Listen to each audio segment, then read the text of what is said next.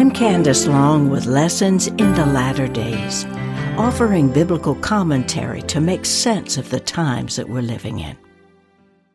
Today we're going to shine the light on the scheme to pollute the bloodline. This topic must be addressed because it is key to why so many died during the flood in Noah's day. And you're going to see some incredible parallels to the time that we're living in now, right before the day of the Lord. After over 30 years of study into the latter days, I am convinced that this vaccine rollout is the biggest sting operation against humanity that the world has ever seen. And what has become enlightening is that what is presently unfolding was prophesied in the Old Testament over 2,500 years ago. Now, for those of you who have taken the vaccine, this is not intended to be a fatalistic message. On the contrary, I will outline for you the way of escape that God provides for those who seek. A discipline I'm learning from our Jewish forefathers is to examine the tavniot, or pictures, that God lays out for us in Scripture. I study them in the natural and then let them speak to me, and this has been God's curriculum for teaching His ways for thousands of years. The tavnit we're going to look at today in Genesis is the sheer number of people who were not permitted to escape the flood. What happened to them? Many were descendants of godly patriarchs such as Enoch and Methuselah. But something took place that was so dreadful they could not be rescued. So let's look at how this scheme originated. The drama began when 200 watcher angels left their first estate, which was heaven, to come to earth. They settled on the top of Mount Hermon, which is located on the border between Lebanon and Syria. Genesis 6 tells us that the angels saw that the daughters of men were fair, and they took to wife those they chose. Now, the word fair is significant. It meant that the women were anatomically compatible and physically able to bear their children. Now, once on earth, Satan devised a scheme to create an entire race of mixed DNA people, half angelic and half human, in order to block the promised Messiah from being born, since Messiah could not come through an impure bloodline. This population grew to such an extent that the more people who were infected with tainted blood, the more wicked behavior began to manifest to such an extent that Moses wrote, All flesh had corrupted his way, God's way, upon the earth.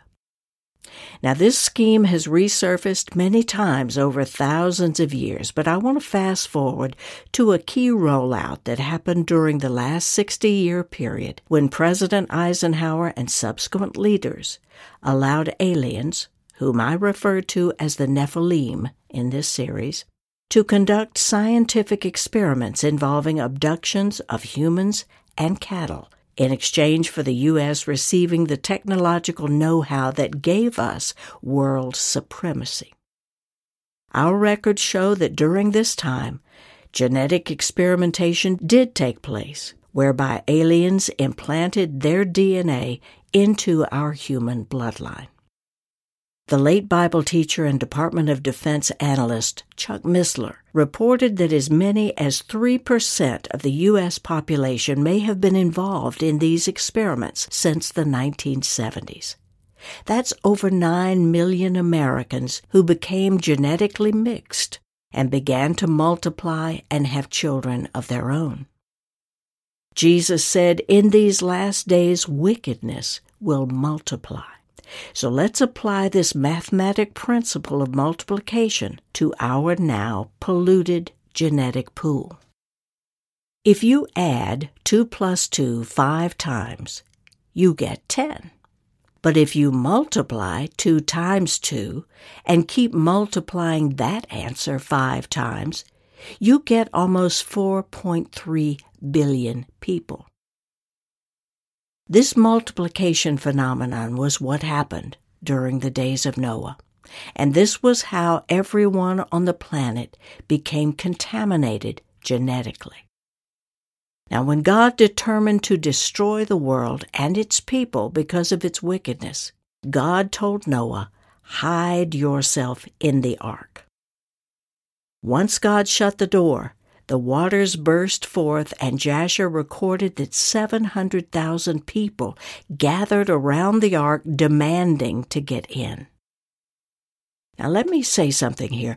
God is a merciful God and gave the people 120 years to repent and return to Him. So when Noah and his family were told to get in the ark, it must have been very hard to shut a deaf ear to the cries of terror from people banging on the door begging to get in. These were family and old friends. Our tendency is to be nice and help everybody. But during times of divine judgment, things are different. God told Noah to store up provision for him and his family to withstand the flood not to share those provisions with others, for the time of repentance had passed. Now, to apply this to today, many are being led by God to separate from the mainstream culture, move to the country, and store up provisions for their families. Now, the admonition here is that when disaster hits and people leave the cities in droves and try to break into your home and take what you've stored up, remember what God did for Noah. He shut Noah in and shut out those who would try to take from you. Let's turn to what's going on now with the current scheme to pollute the bloodline, to inject foreign material into billions of people. That's why there is so much pressure to get this shot. It's the same playbook, simply a different methodology. It involves a genetically engineered substance being forced and mandated into a terrified population.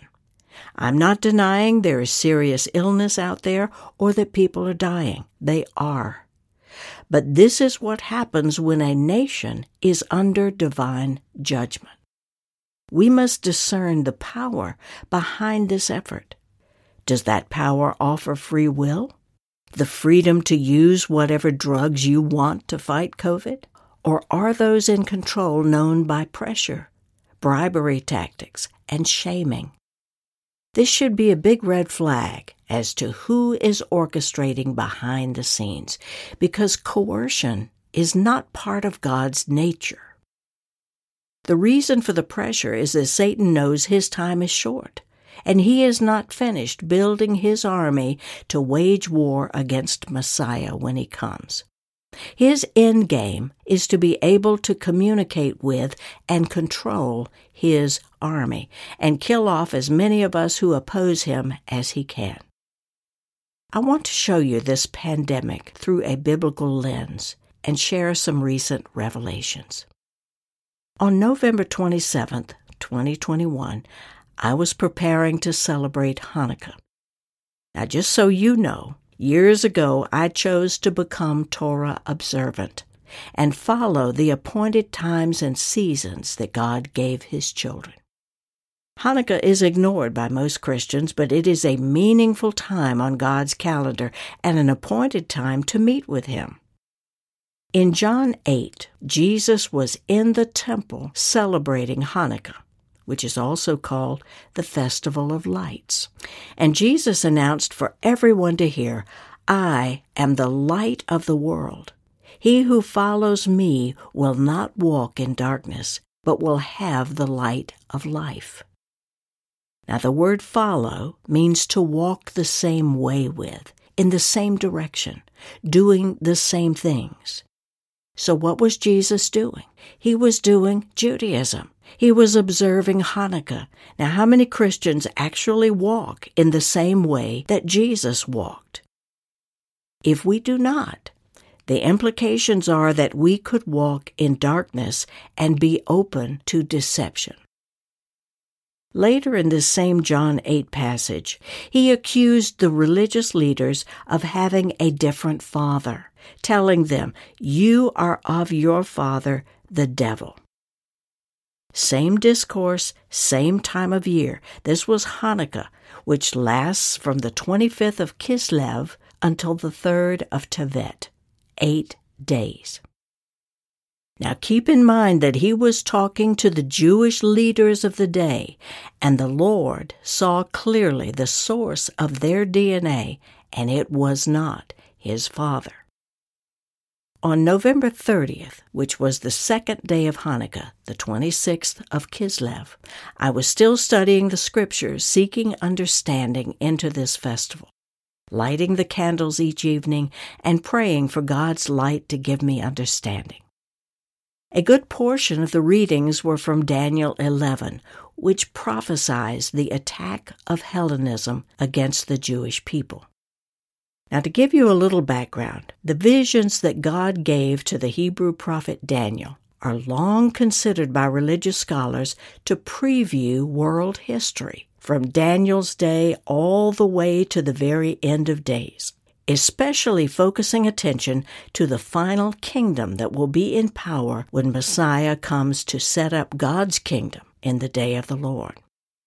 That kingdom is what I believe is forming now, known as the New World Order, but in essence is a revised Roman kingdom that Daniel described as terrible and dreadful because it is a genetically mixed DNA race of people, part human and part inhuman, just like in the days of Noah. As to the time frame we're looking at, Daniel had the vision and wrote about it around 550 BCE. The vision describes a horrible leader from a Hellenistic Roman kingdom who would invade Jerusalem and pollute God's temple. This prophecy was fulfilled to the letter almost 400 years later when Antiochus Epiphanes, who is translated God in the flesh, sent his general Apollonius to invade Israel and mandate the one world philosophy known as Hellenism. His forces used money and power to bribe the religious leaders and force them to forsake Judaism and instead become one people with the rest of the world. If they practiced Judaism, it would be under a penalty of death. So here's how it happened. On the 15th of Kislev, in the year 168 BCE, about 400 years after Daniel's vision, the Hellenistic king Antiochus Epiphanes erected a statue on the altar of the temple in Jerusalem with his face carved into the idol, pretending to be the god Zeus. Ten days later, on the 25th of Kislev, the temple was invaded by the Greek forces, who desecrated and polluted God's sanctuary. The only ones fighting them were the Maccabees, a small band of devout Jewish priests who fought and died to uphold the ways of God. Now, it was during this battle that the miracles of Hanukkah were seen. Now, what I want to show you is how this very prophecy has repeated itself in our day, just as Daniel foretold 2,500 years ago. Christian scholars and Jewish rabbis have always taken seriously how Daniel's prophecies concerning Rome and Hellenism would play out in our day. We have all assumed that before Messiah comes to set up his kingdom, that we would have a replay of this very invasion, because Antiochus Epiphanes has always been viewed as a tavnit or picture of the one that we call the Antichrist. So we have been looking for the temple to be rebuilt and a physical army so that the Antichrist could invade Israel, pollute the temple, and declare himself king. In other words, we've all been looking for a physical, literal fulfillment of Daniel's prophecy in the latter days. Let me read verses 30 and 31 and then break out the Hebrew words and phrases to find the lessons that God has for us. Here are the two verses as found in Daniel 11. For ships of Kittim shall come against him, referring to Antiochus, and in his rage he shall turn against the Jews. And arms shall stand on his part, and they shall pollute the sanctuary, take away the daily sacrifice, and place the abomination that makes desolate. Now, to properly study a Tavnit, we first look at the picture in the natural and let it speak to us. So, in the natural, we have an army that Daniel sees is coming against God's people and against the temple in Jerusalem. First observation is the ships of Kittim. Kittim actually means Cyprus, but the name came to represent the Greeks and Romans that were located on the shores opposite Palestine. In Judaism, Kittim is a code word for Rome or the Greco Roman Empire, which delivered Hellenism to the world. Now, the Hebrew word ships is from the word savah, which means to establish something or set it in order. So, if you look at it metaphorically rather than literally, it means that something from the forces representing Hellenism is being shipped to enable the delivery of messages or instructions to the people. The Daniel passage says Antiochus was enraged and sought to destroy the Jews. Now, Satan's tactic has always been to invade Israel and destroy the Jews, especially Orthodox Jews who practice Judaism. Reuters recently reported that Israel's ultra Orthodox community was the hardest hit by the pandemic. But sadly, their acceptance of the vaccine made other people say, Wow, if the rabbis encourage vaccination, then I guess I should take the shot too. Daniel writes, Arms shall stand on his part. Now, we tend to think of this as armed forces, but let's look at the Hebrew word for arms.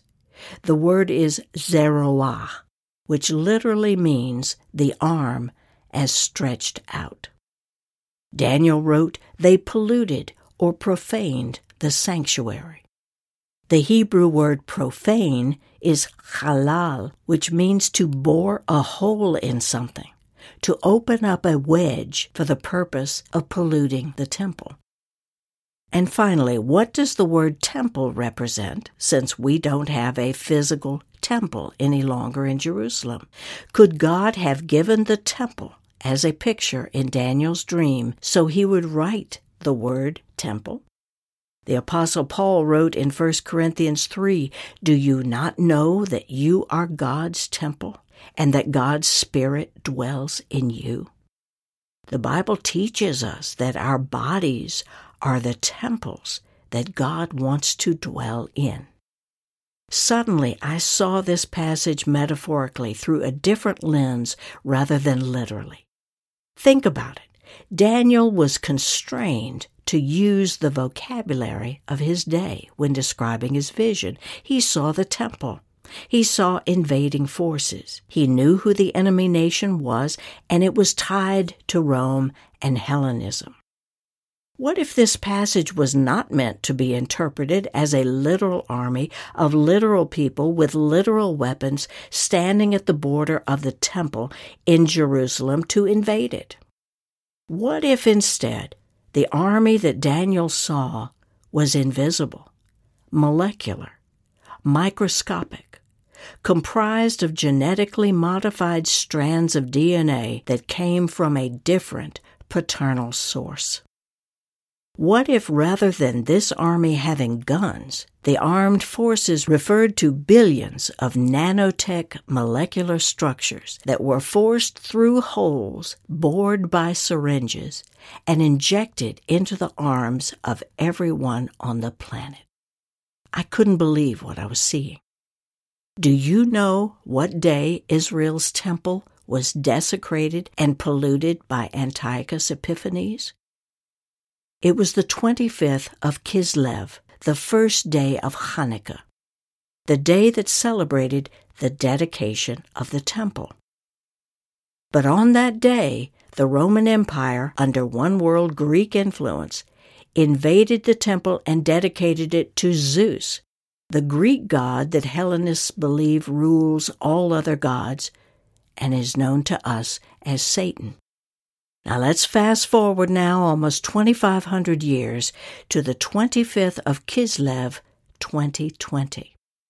The very day the FDA issued emergency use of the Pfizer vaccine. On Tevet 3, the final day of Hanukkah, the FDA approved Moderna. The beginning and end of this sacred week that marked the invasion and pollution of the temple in Jerusalem in 168 BCE happened the same way at the same time period over 2,000 years later. This holy time, known as Hanukkah, was bookended by Pfizer and Moderna. And during the days leading up to the feast of the dedication of the temple and following it, here's what took place. The first shot was given in the UK, the first shot was given in the US, and the first shot was given in Israel. The global rollout began with the ships of Kittim, a Hellenistic cargo fleet whose mission was to deliver a communication system hidden microscopically inside a vial of so called vaccine. This was part of the scheme to transfer kingship over the physical bodies, the temples, of millions of devout lovers of God in those nations, from God to Satan. We gave them our arms, and the syringes opened a hole to being polluted by a genetically engineered substance that has the molecular mark of the beast written all over it. There is much more to reveal, but to give you the nuggets of what I encourage you to ponder before the next episode, I believe that Daniel's prophecy shows us that the world has been hit by a two pronged assault. First is a so called vaccine which contains microscopic armies of nano robots made of graphene oxide that serve as communication processors so that the global elite will be able to control and send messages to everyone who took the vaccine and subsequent boosters. I contend that this is the reason the media has been so intent to pressure us with false promises, bribes of money and free stuff, and the fear of losing our jobs for noncompliance. Now, for those familiar with the New Testament, what we have here is an enemy who entered the sheepfold another way with a messenger RNA, the ships of Kittim, which I believe contains the DNA marker of Satan himself. I want to encourage you to examine the links that I will provide in my notes to this episode that reveal more about what is in the vaccine. You'll find them on my podcast page at candacelong.com and the episode, The Days of Noah, Part 7. I will bring more insights in the next episodes, but in closing, if you have taken the vaccine, please know that the Lord provides a way of escape, which I will explain in greater depth next time. But in a nutshell, your freedom lies in Teshuvah repentance by verbally renouncing allegiance to any power or spiritual authority associated with the vaccine that you were not aware of. Ask God to bind you to Himself and keep you under the shadow of His wings and the shelter of the Almighty. I want to thank you for listening. I hope you join me again next time for lessons in the latter days. God bless.